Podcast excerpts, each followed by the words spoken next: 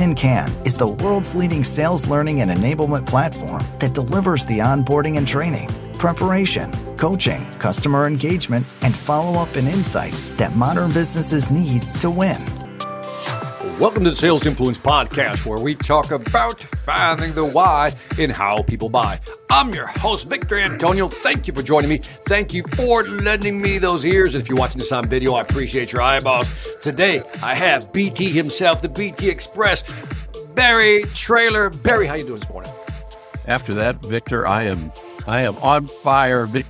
Let's do this, Barry. Let's do this. Barry, let these folks know at the Sales Influence Podcast who you are. Yeah, I think uh, Jim and and I, Jim Dickey, my partner, and I are maybe you know one of the best kept secrets around uh, you know B two B sales. I'm not sure why that is. We've been together for 20 years now. Started CSO Insights, you know, research and advisory services company back in 2002, so literally 20 years ago. And uh, that got acquired by the Miller Heiman Group in 2015, and then we started Sales Mastery in 2017, 2018 before that, uh, before Jim and I partnered up in uh, 20, uh, sorry, 2002, um, I had been president of the Goldmine division of um, Goldmine Software. And that came, you know, maybe I should start at the other end. Forget about my civil engineering background, although I have a great sales thing. I may put that in a video one day um, about changing the sale. But uh, I started with Miller Heiman like in 1983. And uh, folks who don't know, uh, strategic selling, conceptual selling, those things have been around. Um, and then I became president of Miller Heiman in, in 1986. Then went out on my own, was doing consulting and speaking, sales process mapping in the 90s. Teamed up with uh, uh, Joe Vavrika, who also was at Miller Heiman, came from HP IBM, and started Salesware. So we had a you know, a sales software company in the 90s. We called it pipeline performance metrics. Today they call it analytics. But mm-hmm. that's what we were doing. And that company was acquired by uh, Goldmine in uh, 2000. So Miller Heiman sales training for nine years, did several hundred programs. Um, sales process mapping and software in the 90s got acquired. Sales research and advisory services in the odds got acquired. Been around. Yeah, you've been around the block once or twice. Oh, here, here are a couple of this. This here, I'll put a plug in for this because this is, you know, that's ancient history. This is current. Uh, Jim and I are, you know, in uh, the November December 2022 issue of HBR. Um, maybe we can talk about that, or maybe he talked about that, and and that's the second time we were published by them here in the U.S. Plus uh, once over in their Eastern European versions. Well done. You know, we've got some of that well done. By the way, uh, I've only been published once in there. Is when I wrote the book on AI, the Sales Ex Machina book. That was, you know, and it was like, wow, you know, it's quite impressive to get it. It's hard to get in there. You got two articles in there. What is? I did not talk to Jim about this. What is this latest article about? There, there are two things about. It I'm very excited about. Um, the title is "Can AI Really Help You Sell?" and um, and there are some graphics I can I can put up and show you. Um, the answer is yes. Uh, if you use it and know how to use it and have enough data in, you know, educating it to be used. Uh, and, and none of that is intuitively obvious. Well, maybe if you know how to use it, obvious, but, uh, it takes a lot of data. The good news is that there's a lot of data available. Uh, you know, AI has been around since the fifties, but we either didn't have the hardware, we didn't have the software, we didn't have the data. Now we have, you know, all three. So that's really working.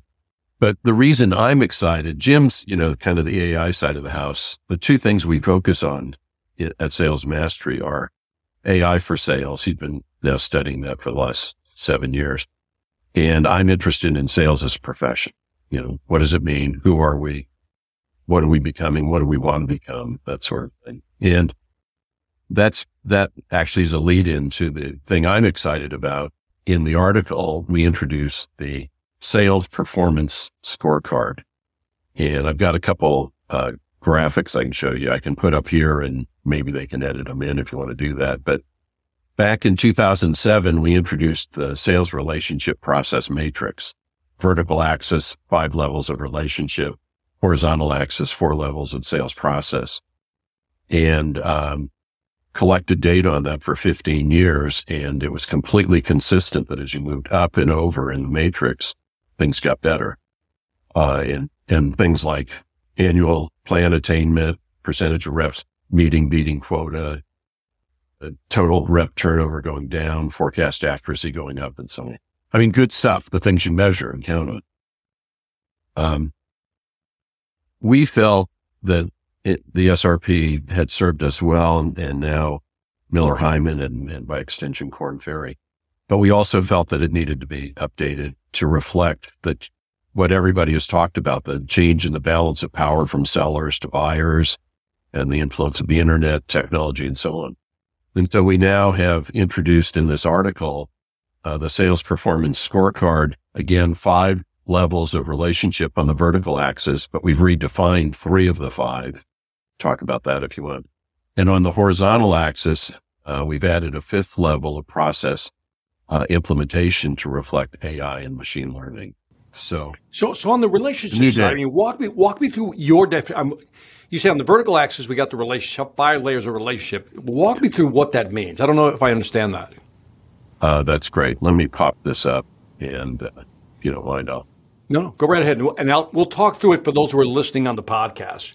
Yeah. So this was the SRP, the sales relationship process matrix. And this is now, um, you know, uh, IP that Korn Ferry acquired uh, from us, but we define five levels of relationship. And by the way, on our website and on our YouTube channel, there's a video about levels of relationship. And the reason I did that uh, back in 1994, I defined these five levels because I thought people were too casual about the way they talked about relationships. And you can watch the video about that. But the five levels we defined were approved vendor, preferred supplier, solutions consultant, strategic contributor, and trusted partner. So let me pause there. So I want to make sure people were listening. So the lowest level would be an approved vendor yep. in terms of relationship. Then we moved up to preferred, preferred vendor. Solutions, now we're helping you with more than just a product, trying to put a solution together. Strategic would be the fourth one, which is basically maybe how you would approach the market with what we can offer and what you offer. And then the trusted partner is you're on the same side of the table, really collaborating on a solution. Fair enough? Yes. What I would absolutely.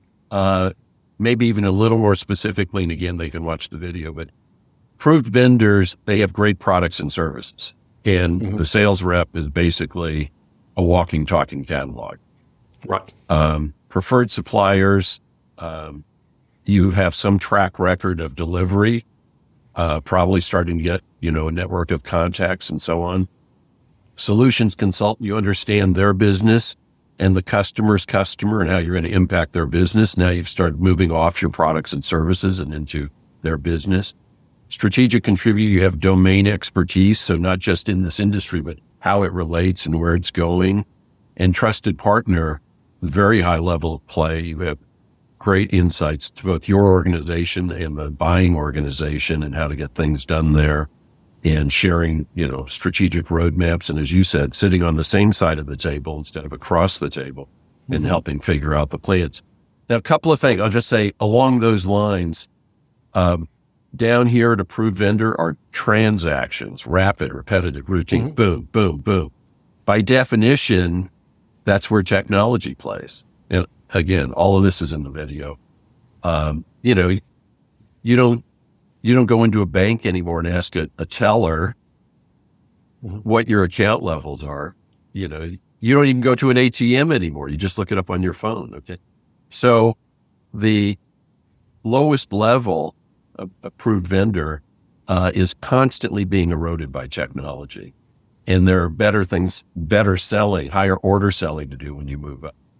The thing I was going to say um, about in, in, in the video, we talk about things that go up as you go up levels of relationship, things that go down.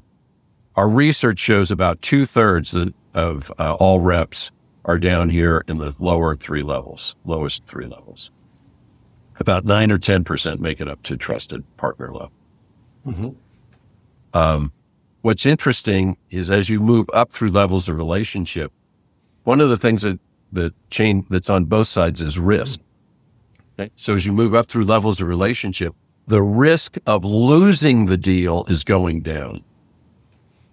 You with me? Yep. Okay. But the risk of the deal is going up because they're making bigger bets with you. In some cases, they might even be making bet their company bets on you. Right. And so that's why all these other things, trust and credibility and, and track record and so on, all of that's going on. So that's the, and then we had four levels of process, random process. Everybody's doing their own thing. Informal. We have a process. People are exposed to it. They're expected to use it, but monitor that. Formal process. It's just the opposite. It's the way we do business around here. It's kind of our Bible. We do monitor it. We do reinforce it. We do enforce it. And dynamic is proactively starting to use things like analytics and other leading indicators and studying the data, becoming more data driven, leveraging technology and so on. So Here's in short, you're at a disadvantage if you're an approved vendor just selling products off the shelf transactional with a random process. Never a winning strategy. The ideal situation is to be a trusted advisor with a dynamic process that adjusts to the actual buyer we talk about those things in uh, in the article. So yeah, I agree with you. One of the things is there are people when you're approved vendor in random process. It doesn't mean you're unsuccessful.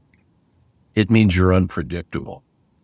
And so when when times are good, operating in random fashion, just doing transaction, boom, boom, boom, yeah. Uh, but when things get quiet, uh, then you're really vulnerable. Okay. So mm. I'll hmm. say it again. It doesn't mean you're unsuccessful. There are a lot of people who made plenty of money in that space. You're unpredictable and that means you're vulnerable. And, and this, these stars here actually, we've been talking to clients, advisory services clients, you know, going into 2023. Everybody seems to agree we're going into hard times or, or at least a recession. Nobody knows how hard or soft the landing will be.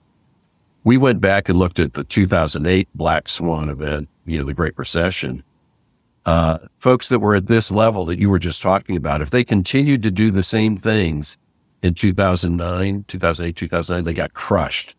But if they moved up to this level, they basically held steady where they were the year prior.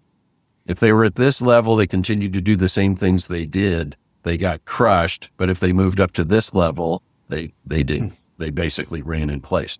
They ran in place in other words, they didn't lose ground not doing the same things. They stayed in the same place, but they weren't doing the same things. The ones who did the same things got crushed. And when we say that, we mean they, on average, uh, dropped 12 to 15%. And It took two years to come back.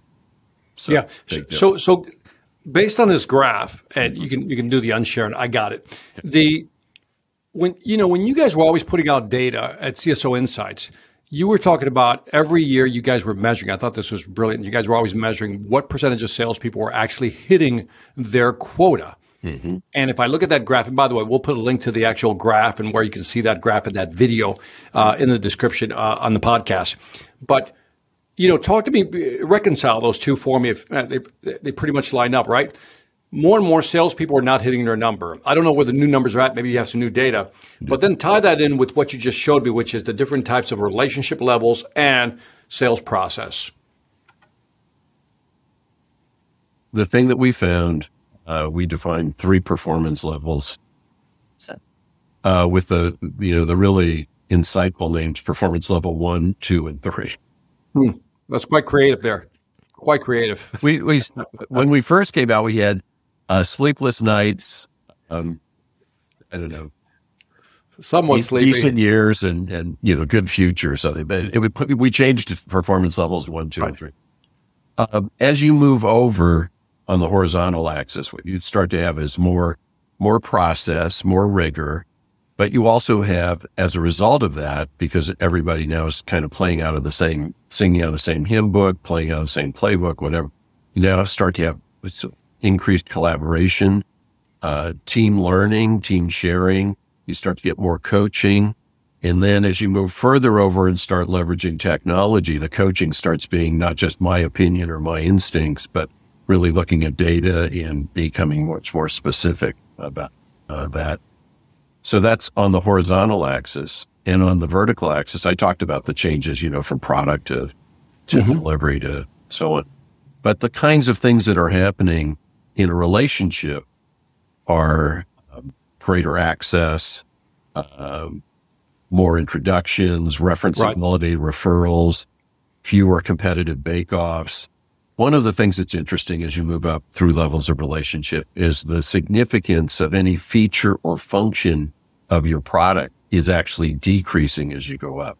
That makes sense. And the, That and makes sense. and and what is replacing that and this is the whole deal i mean this is kind of why you want to get better at sales the whole notion of sales mastery is because you're adding value in other ways Mhm. okay that whole notion of value add okay well the the customer is going to say what's valuable but the whole thing they want to know is what's coming so there are a couple we have a couple of videos on that you know calling high uh, parts one and two, and the, the part one, it, the, the subtitle for that is my my big fat Greek wedding.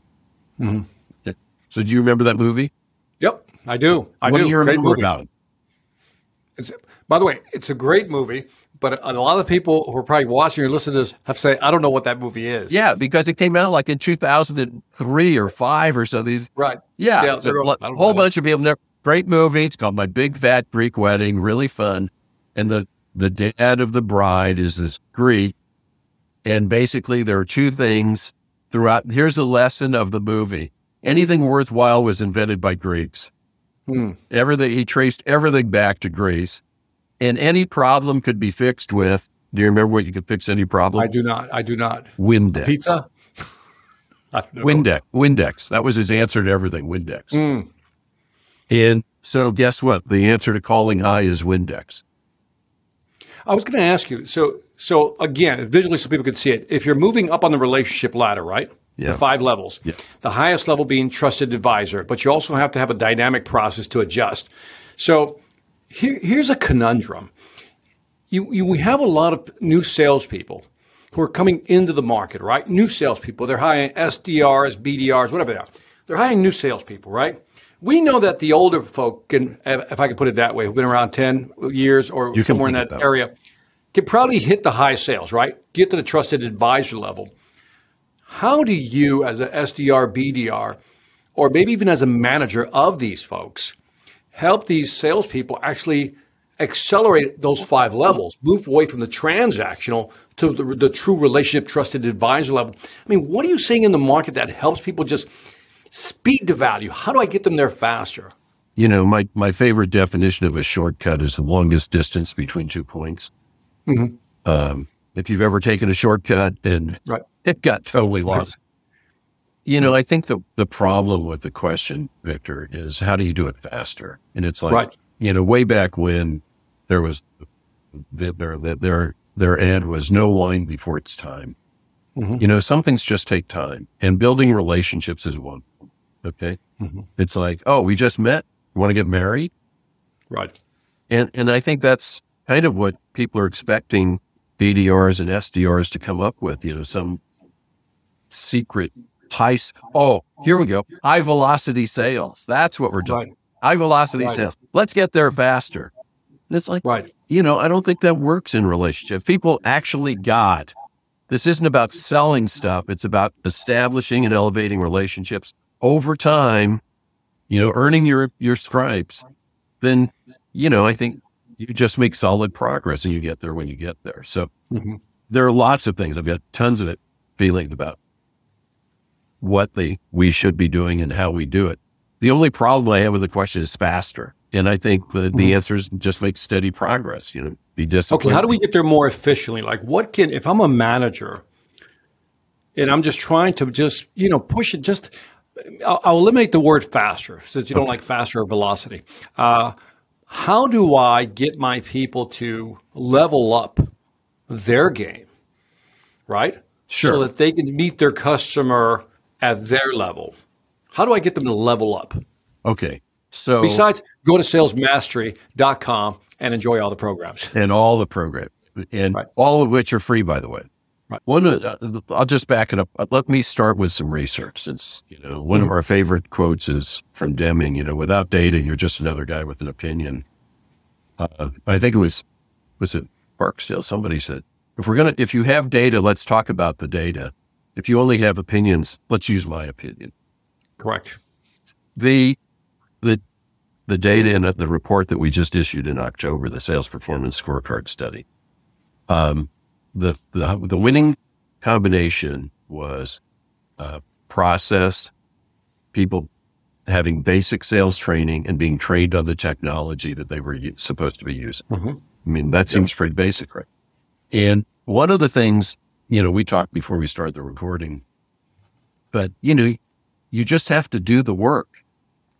You got to do the work. That's my message. And the problem, Anthony, with what you're asking is, I think many reps today have not actually been trained to know what doing the work means.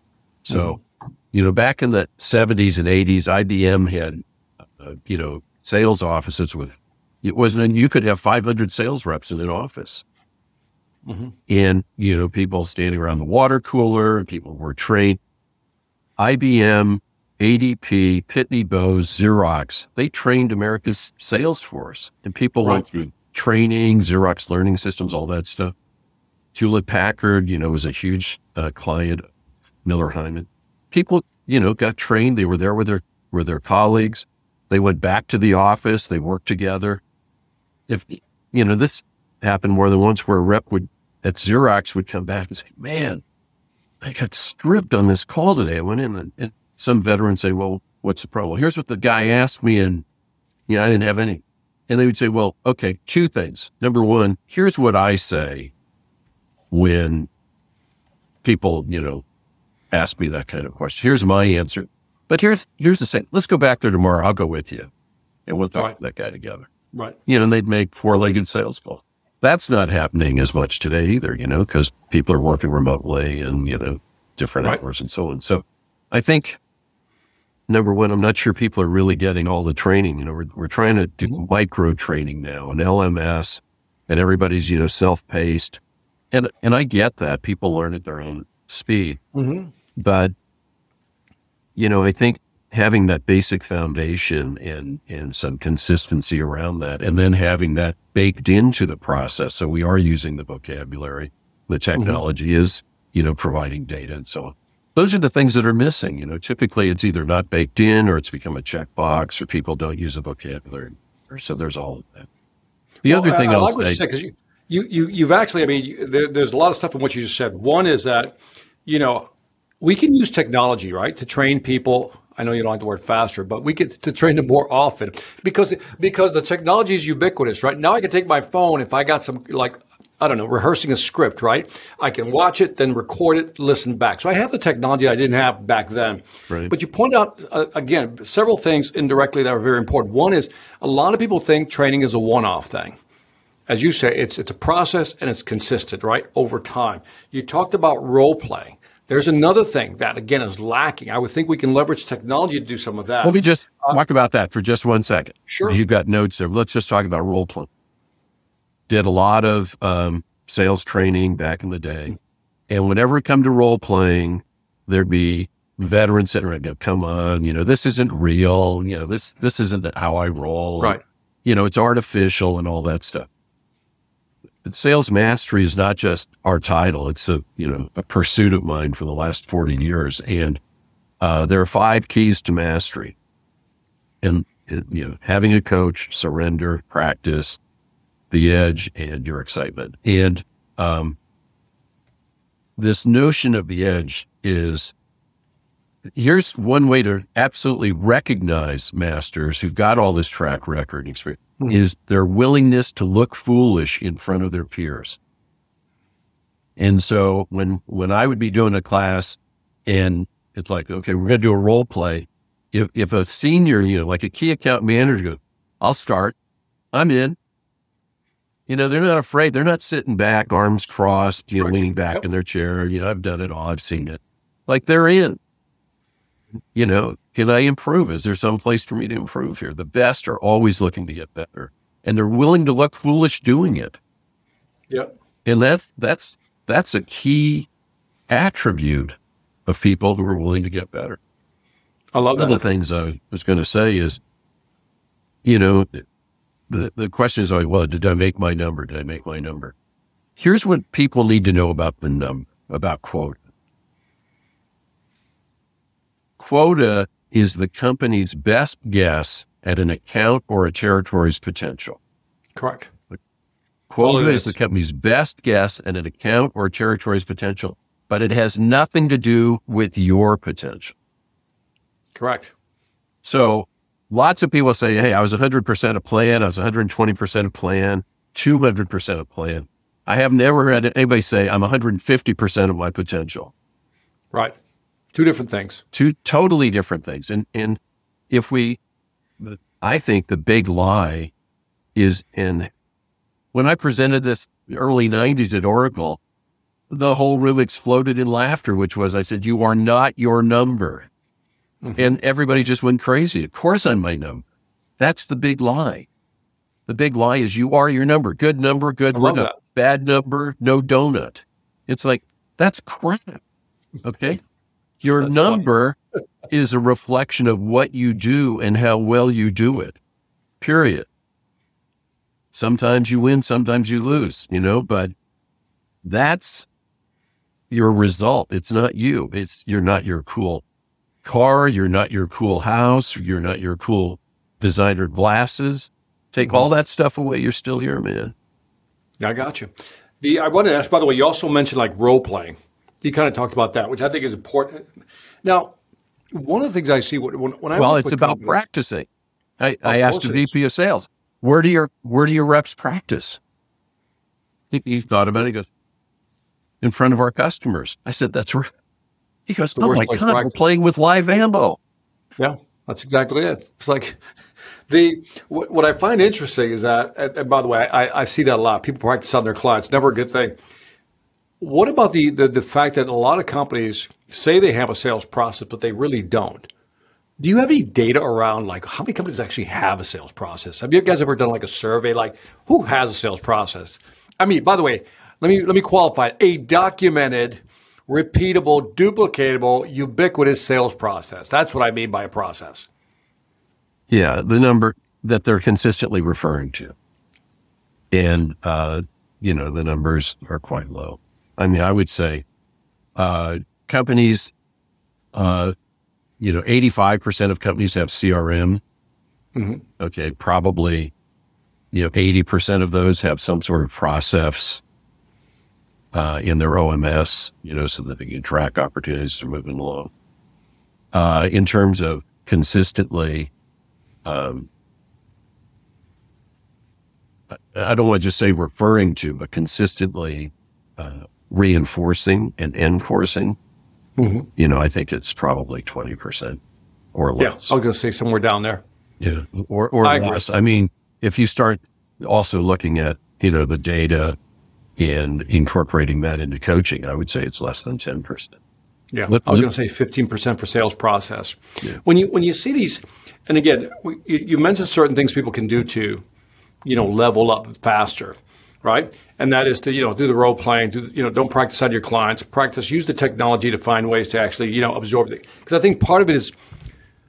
Let me give. Here's a different tack. I, this is what I've been wondering about, Barry, and, and maybe you can kind of maybe give me your angle. The way we teach sales, the way we teach sales, and I'll give you a background, a quick background. I'm reading a book about how people learn and how, how we absorb information, and then how we retain information. And study after study showing that repeating, rereading something doesn't help retention, right? It just doesn't, right? But yet we keep doing it. We think that giving a people a quiz after they've studied something will increase retention. Studies showed after a month, a lot of that stuff is just pretty much dissipated. And so, what do you see? What do we need to do different? For, and maybe we've answered this question already, but I think there's more to to this. Well, there's a lot of things. Are you kidding? Yeah. And so I mean, how well, we... it starts with a here's a basic question, Victor. Okay. How do you know? You're talking about training, but it's about people learning and growing. Okay. Correct. So the most fundamental question you can ask is how how do you know that learning has occurred? Correct. How do you know? I'm asking. Uh, I don't know because I, I, can't test for it. Yeah, you know what I mean. You can't. Quizzes don't prove. You want Yeah, to know you know learning has taken place? And so, by the way, it's a very good question, actually, because how do you know that a learning has occurred? You- I'll tell you how. How Behavior changes. modifications, right? That's how you that. know something has been learned because they change what they're doing. Right. So Or at least how do you Yes, yes, I'm, I'm processing what you're saying because you're right, and also even even behavior could be in the form of even the questions that they're asking their clients, for example. especially the questions they're asking Yeah.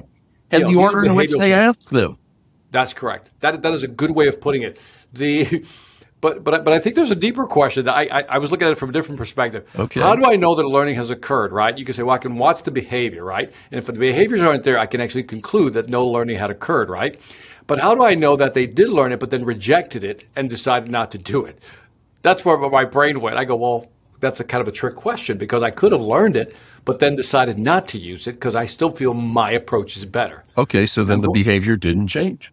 Right. The behavior didn't change. I learned it, but learning did occur. I learned it, but I didn't change my behavior. I'm, I'm, I'm splitting hairs here. Yeah. But you and I have seen that we can show people, look, this works. You understand? Yes, I understand it, but still say, I don't want to do it that way. And as, Right. as we're moving into this new year, winds of recessions are coming our our way, right? That's what people were saying, which means that now I, I've talked to companies, you give me your perspective, they're telling me, look, leads are drying up. Leads are drying up. They're, they're not falling out of the sky like manna from heaven anymore. So now they're working harder to kind of get new clients. But something has happened, Barry, is that these salespeople who have it good for the last two years, I'll, I'll say their sales muscles have atrophied. And so what do they do now? And so, so what's your perspective moving into the new year on what salespeople or maybe managers should be working with their salespeople on to kind of get them going again? Well, for sure. I mean, uh, I, I, you have to do the work. And what, what does that mean? I saw a poster years, decades ago, and it showed basically, you know, we used to call a bum, you know, sitting on a park bench, you know, bald, crummy, long beard, you know, stub of a cigarette. And, and the caption was, selling is like shaving. If you don't do it every day, you look like a bum. Right. And I think, you know, when you talk about sellers who's, you know, selling muscle atrophied, uh, you know, I think it comes from whatever you want to call it, coasting, resting on your laurels, having made your book, made your bones, and now, you know, you can, you know, rely on that. You know, the number one objective is still new logos and, and new business. So, people who are- in strategic or key accounts, you know, are they penetrating adjacent business units? You know, are they upselling and cross selling all of that stuff? And the numbers mm-hmm. are still remarkably low on that stuff. But more importantly, we have a, a video on this and call it the easiest sale. And when you talk about BDRs and SDRs, we talked about this before. I think I'm going to relabel this, you know, why SDRs and BDRs are getting chewed up like sawdust. I mean, it's, mm-hmm. it's terrible what, what's happening to all these new entrants. And, and basically this is, you know, BDRs and SDRs are like the entry point. Many of these folks are, you know, their first job out of college and that welcome to sales. Welcome to the wonderful world of sales. Let's just see how many of you can make it. You know, it's throwing them in the deep end of the pool and people say, well, sink or swim, the strong will make it. But come on, man. There's so much more available if people get a decent start, you know, and, and sales is just an awesome career. If you don't get washed out in the first eight months, you know, I mean, it's just crazy. In any event, um, I think if you looked at some of those veterans in, you know, the example I gave before of, you know, here, I'll go with you tomorrow. What if we brought one or two newbies into these key accounts and said, here's some, here's some basic relationship maintenance work that you should start doing. And I'll oversee it. It's my account, but we're going to be sharing it. And the cycles they're then freeing up will free this veteran to either call higher, broader, deeper in the account, or go start working on breaking in a new account, you know, creating a new logo. And, you know, I don't see people willing to do that on either side. They just keep throwing the, the new hires at, at the hardest sale. You know, the other thing that I think, uh, I mean, you know, we don't have time for this and I'm not expert in it, but you know, when you, when you look at multi-generational sales forces, you know, it's like, here's the comp plan. Great. And, you know, uh, somebody who's 62 years old, their kids are, you know, either in or out of college. You know, they probably have a lot of their stuff paid for and are figuring out do they want to take social security at 65 or at 70 or 72. You know, that's a very different thing than somebody who's just gotten out of college or who been out of college for five years, starting a family, has two small kids and, and, you know, trying to buy a house. And it's like, well, here's the comp plan. Mm-hmm. It's like, really? That's the best we've got is, you know, if you want to, if you want to keep in sales, here's the deal. It's like, I think there's just an unbelievably huge opportunity to engage people and tailor you know, the, I think the, the new generation, they're saying, you know, we want meaningful work. We want purpose driven work. Uh, sure. we want work life balance. I, I think they're on the right track. And I think we could be a lot more creative with everybody on that scale. Doesn't just have to be Gen Z and millennials. I think everybody wants, you know, a great life and to, you know, to get better. Yeah. You remind me of Daniel Pink's book, Drive where he talked about, you know, beyond the money, the compensation piece. He said they want three things. Uh, people want autonomy, mastery, growth, and then purpose. Mm-hmm. If you can kind of do a Venn diagram of those three and find it right in the middle, that's what motivates people. That's what increases loyalty, which is kind of not what you see today.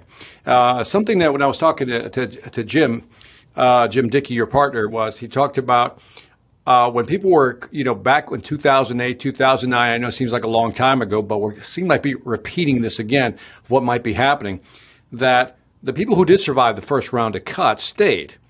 But the, the managers didn't ask the question, are they staying the way Jim phrased it was? Are they staying because they want to stay or are they staying in spite of the fact that we're doing certain things to them that they probably don't agree with?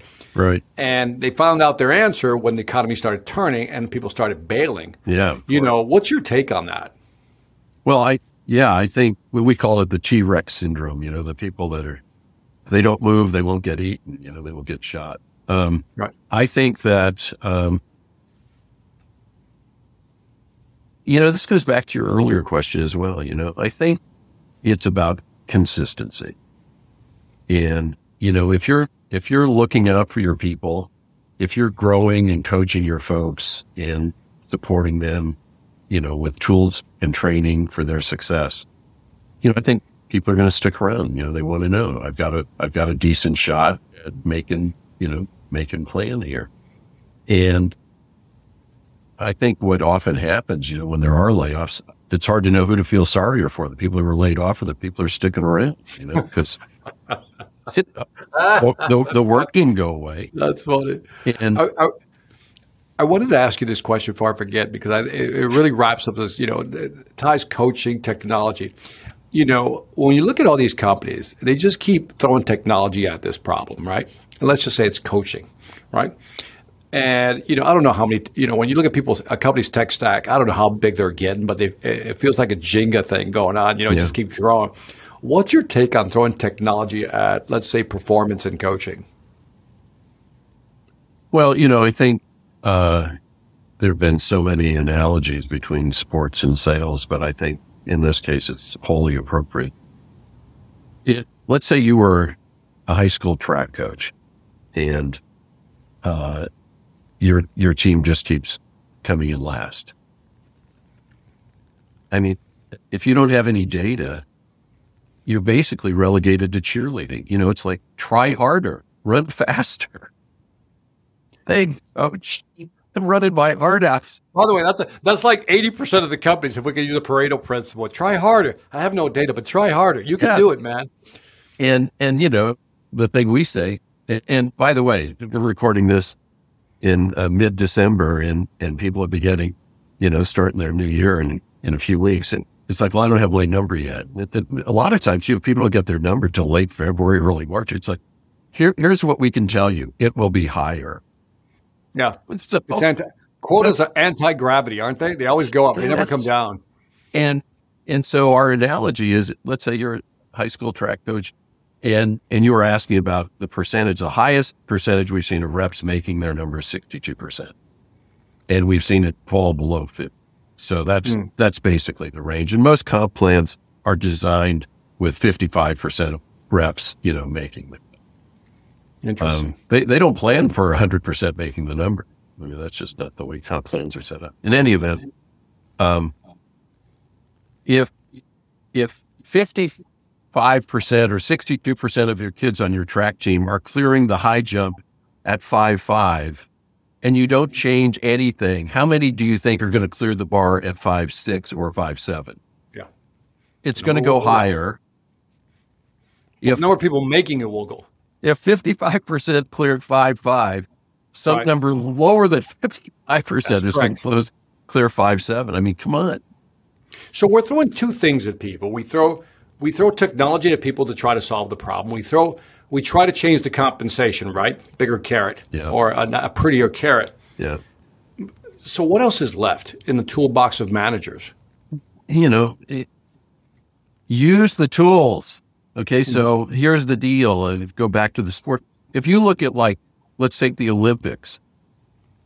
You know, if you took the hundred meter sprint, they have, you know, they have sensors on the on the shoe pads to know how much pressure you're putting on. And they they videotape and time these things that you peaked and they got heart monitors and all this stuff. It's like you peaked too early, you peaked too late, you came up too high too soon, you didn't come up high enough at the end. I mean, you know, there right. there's all this data in there and that's why you keep seeing the performance better and better and better if you want to have some fun, you know, I'm kind of a car guy. If, if you've seen the Netflix series Drive to Survive, nope. oh man, all right, it's about Formula One. Okay, and it, it's just killer. I wrote an article, uh, gosh, a few, few years ago, and I'm pretty sure I'm remembering this correctly. It was unbelievable to me at the time. To gain a tenth of a second on a lap in Formula One cost $100 million. Hmm. That's how that that's how precise and and high performing. So the thing that I've always said is in a highly competitive, highly professional, high payoff environment, it's not, you know, gee, if we were two seconds faster, we'd be winning. If you're two right. seconds slower, you've been the A line, man. Gotcha. You're not on the podium. Yeah. So when you look at, let's use that same, let's go with that analogy because I like that analogy. So sales managers should be bringing more data to the table to talk to their salespeople. Said, here's what's going on. You're not, you're not, I don't know, you're not changing your, your, your the tire fast enough in the pit stop. You need a more a high torque RPM type of drill to kind of get those nuts off faster. Whatever they need, basically some understanding as to what they're not doing correctly. So is it safe to say that the managers, one, A, may not have the data, or if they have the data, they don't know how to deliver the message? People, are drowning in data. They're dying of thirst for insight in actionable information. I got all right. the data. I got data coming out of my ears. I don't know what any of it means. Right. So where's where's the missing link here? If the data is there, the reservoir data is there from the company. Here's the manager. Why can't we bridge the two? Because because people aren't using it or it's not, con- you know, one of the things, one of the, you talked about Tim Riesterer earlier, you know, what confidence do CSOs have in their CRM data?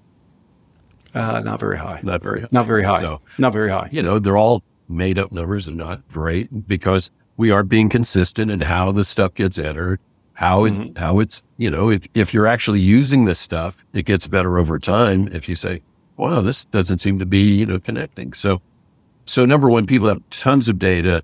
They have no actionable information because nobody or no thing is looking at. Right. When they do, you start getting bar charts and all this stuff. One of my best tips in our in our report was do not let any of your managers or reps report to you in PowerPoint or Excel. Hmm. Make them use the tool. Right. Here, here are the three gauges I look at. Here's the page that opens every day that tells me what to do. Here's here, you know, here's how I use point. this thing. Great point. Yeah, because otherwise, you know, they're not. And you know, you've got good people, you've got good tools, you've got good products. How come Johnny can't sell? And it's like, well, because you know we're sort of not using them.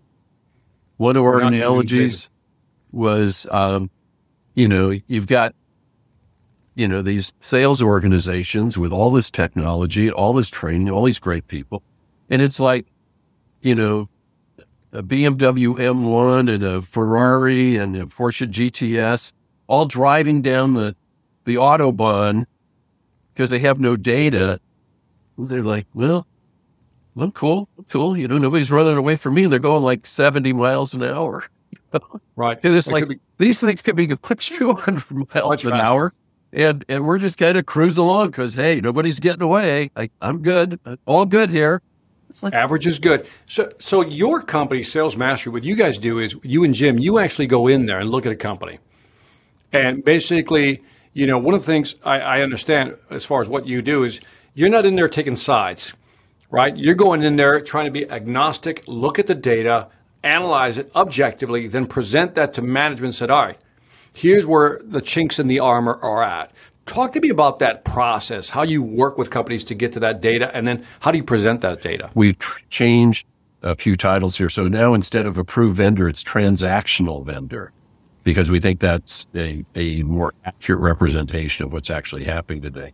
I agree with that one. I, yeah. Supplier solution consultant, those haven't changed, but we then changed this to strategic collaborator. And to your point, same side of the table, trusted co-creator. Um, and then on process, we have ad hoc, informal, and formal, which is not a big change, but we changed dynamic to agile because people have data, they're using technology, they're able to anticipate um, and are doing a better job being proactive, and then customized, which reflects, uh, mm-hmm. you know, increased uh, use of AI and machine learning. So, um, just to put those in front of folks, and we have uh, this year, we started collecting data on this. So we have data from 850 companies on this. And then, of course, you know, looking back over time, we know what the patterns were uh, formerly with the, with the matrix. What we're doing now, the offer we have for folks is we have a survey. We survey the sellers and we survey the sales managers and leadership mm-hmm. and look at where the gaps are and look where the alignment is, which is, you know, great, but that's nothing new about that. Anybody could do right. that. In fact, we say if if you want to do it yourself, you know, DIY, we'll, we'll provide the survey for. sure. You don't have to make it up, but you have a full time job. You don't have thousands of data points. You know, you're limited to your own experience. What we then can do is not only show where the alignment is and where the gaps are, but we can also talk about the size of the prize for addressing these things because we have the data and how the performance changes when these things improve mm-hmm. and what the cost of doing nothing or the cost of not changing is. I love that. Because right now, people think they're not writing checks. They're writing checks. They just aren't looking at them because they've been writing them for a long time, you know, and you say, well, this is going to cost a hundred thousand bucks. And they go, you know, we don't have that in the budget, but they're already spending 200,000 bucks a month on something that's not working. So so we do the survey, gather the data, do our analysis, come up with our recommendations, present all that. And the, the thing that you were saying, you know, we don't take sides. We're completely agnostic because the things we're going to recommend, we don't do. You know, we don't do uh, comp, we don't do training, we don't do technology. We don't have a dog in the fight or a horse in the race. We just, you know, look at the data and, you know, because we've got over 60 years of experience between us, we can offer a couple of perspectives plus, you know, thousands of data points. So that's what we do.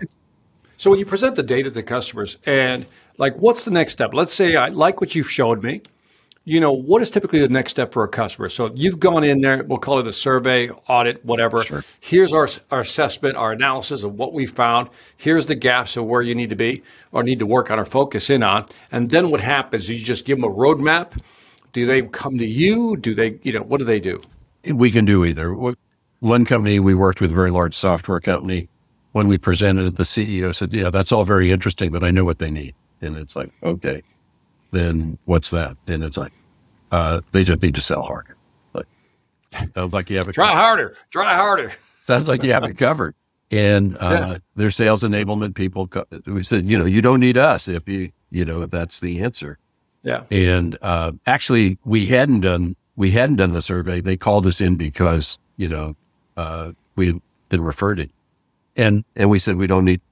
And they called us back a year later and they said, yeah, that didn't work. And so then we did the survey, we presented the data, and uh, and then the this CEO didn't buy into it. So now we've learned, Yeah. uh, you know, you need when we say leadership, you need the leadership to say we're we're interested in knowing what we need to change and and how. And How then much- you know, coming I- up with some order of priority. If it if if it turned out they needed technology, we don't provide technology, but we know a lot of folks. You know, we're constantly interviewing and getting briefings as analysts, and so we can introduce them to firms. Um, you know, we don't charge for that. It, it's all part Right. of this deal. And if they want us to stick around and evaluate things, you know, we, we certainly have done that. We have advisory services, but Yeah, I was I was always wondering are they are they often shocked or surprised by how much you said they're not writing the checks, but they're really writing the checks with their own inaction, right? By doing the things they've always done the same way. Have you ever like you know when you presented these losses to them, these you know here's what you're losing out on, here's what you're leaving on the table. You know how sizable have these you know uh, losses been? I mean, what's give me give me an example of a client we presented this Victor and they're like, holy buckets, I didn't realize we were losing this much.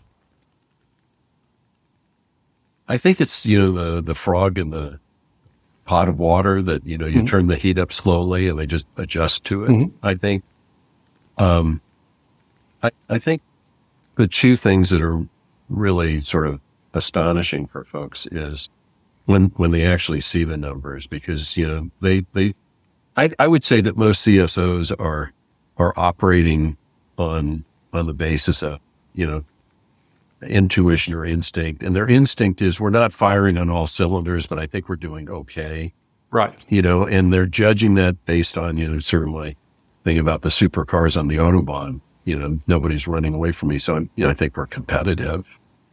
Um, but they really don't have data.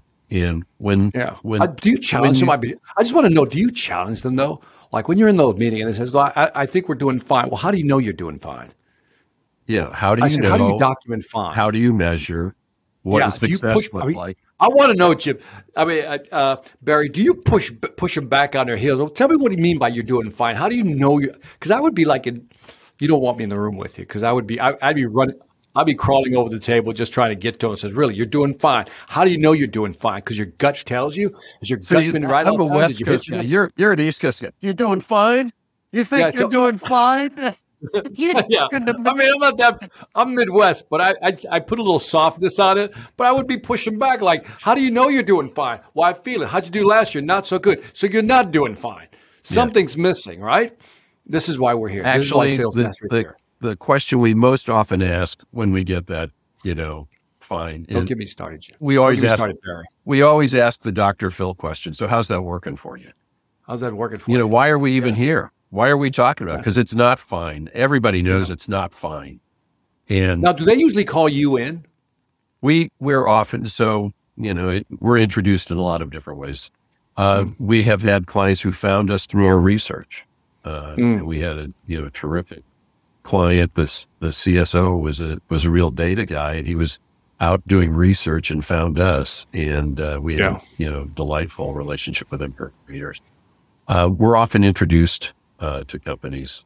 We are um, with Accenture. They have a, a program called their Luminaries, and they're mostly ex CEOs and CFOs, CIOs. A lot of academics. Robert Fuller, you know, from Harvard's part of it. So there are about fifty of them globally right now, and and and Jim and I are the only two luminaries that for sales. Yeah, I think I think next time you go in there, someone says we're doing fine.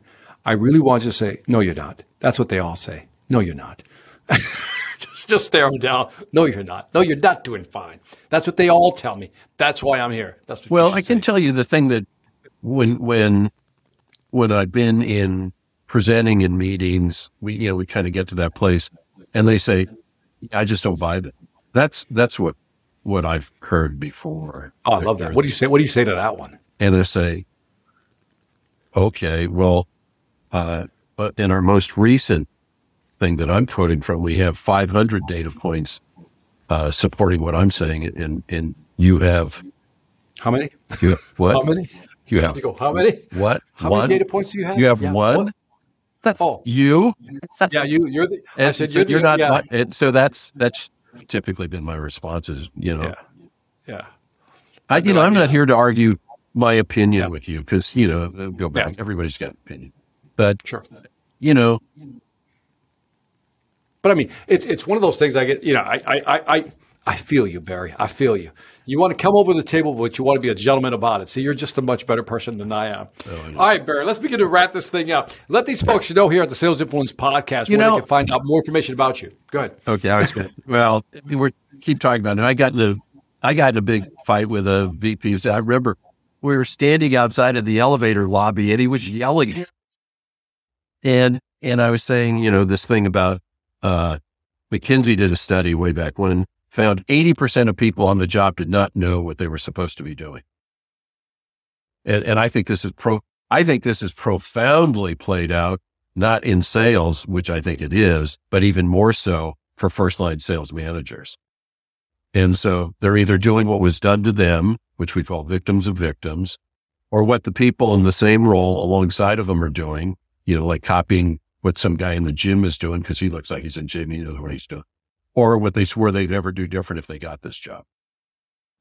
That's how most people are doing their work today is either repeating what was done to them, doing what they're doing, or doing what I think should have been done because none of those things ever work. Okay.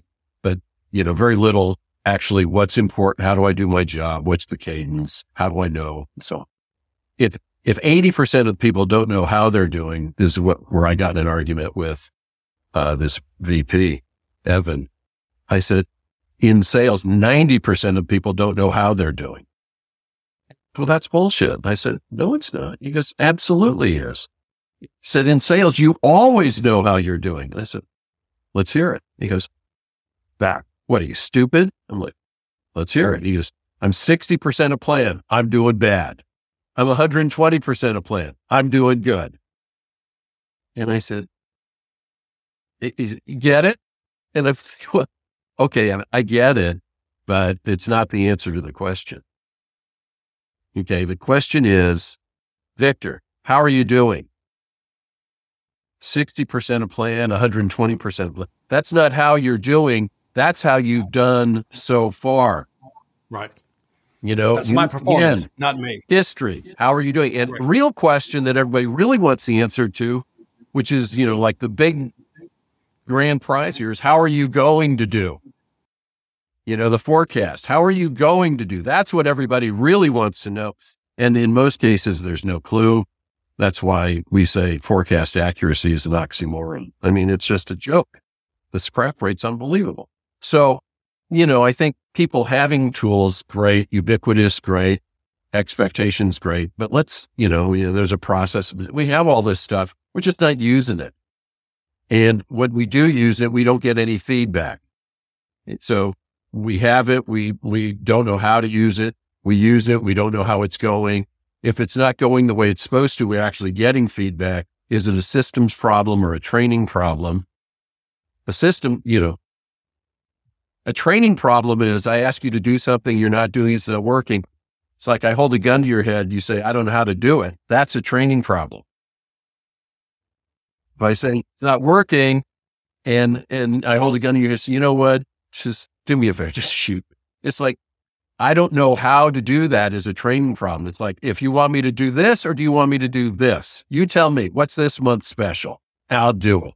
That's not a training problem. That's a system problem. And the final piece is we have a video on this. Uh, it's got some terrible name. I'm going to have you rename all of our videos. The, the, final thing is what are the rewards and consequences? What good, bad happens if I do it? What good, bad happens if I don't do it? And typically the answer is nothing. Nothing. Okay. So, uh, you want to know who's using CRM? People where it's a condition of your employment. You, you don't want to use it. That's fine, but not here. You can't do that here. I use it. Nobody gives me anything back, you know, so I just keep putting in phony numbers because it's easy. I just copy, be good, good, because nobody's looking at it. Well, nobody's using the data. Nobody's using the data. And I'm sure when you do your audits, you, you find things like this. I'm, I'm sure you you're finding all these things when you go in there. So again, Barry, let them know where they can find out more information about you and where they can connect with you. You know, Jim and I are both on LinkedIn. Uh, we've got all our contact info in there. So that's an easy place to connect. Our, our website, obviously, salesmastery.com has a contact uh, point there. Um, you know, love to hear from folks. We have stuff out on YouTube if people want to subscribe to our channel, Sales School 2. You know, we feel that sales has been very, very good to us. And, you know, we're trying to pay it back and pay it forward and, and keep pushing being and, and doing that in a thoughtful and, and data driven way. And, and the good news is, you know, we're still on the field. We're having fun with it. I love it. Data rules, man. Data rules. On that note, that is it for the Sales Influence podcast. Leave me some feedback on iTunes, Stitcher, YouTube, Pandora, Twitch, wherever you find us. Leave me some feedback. Love to hear what you have to say. After you do that, go to salesmastery.com. Connect with my man Barry. Check out the videos on his website over at Sales School 2.0 on YouTube. And last but not least, uh, we've just got some new courses on Sales Velocity Academy. Check those out. And on that note, this is Victor Antonio, always reminding you that selling ain't hard when you have the data and you know how to use it and you know how to implement it. Take care. Bigtincan is the world's leading sales learning and enablement platform that delivers the onboarding and training, preparation, coaching, customer engagement, and follow up and insights that modern businesses need to win.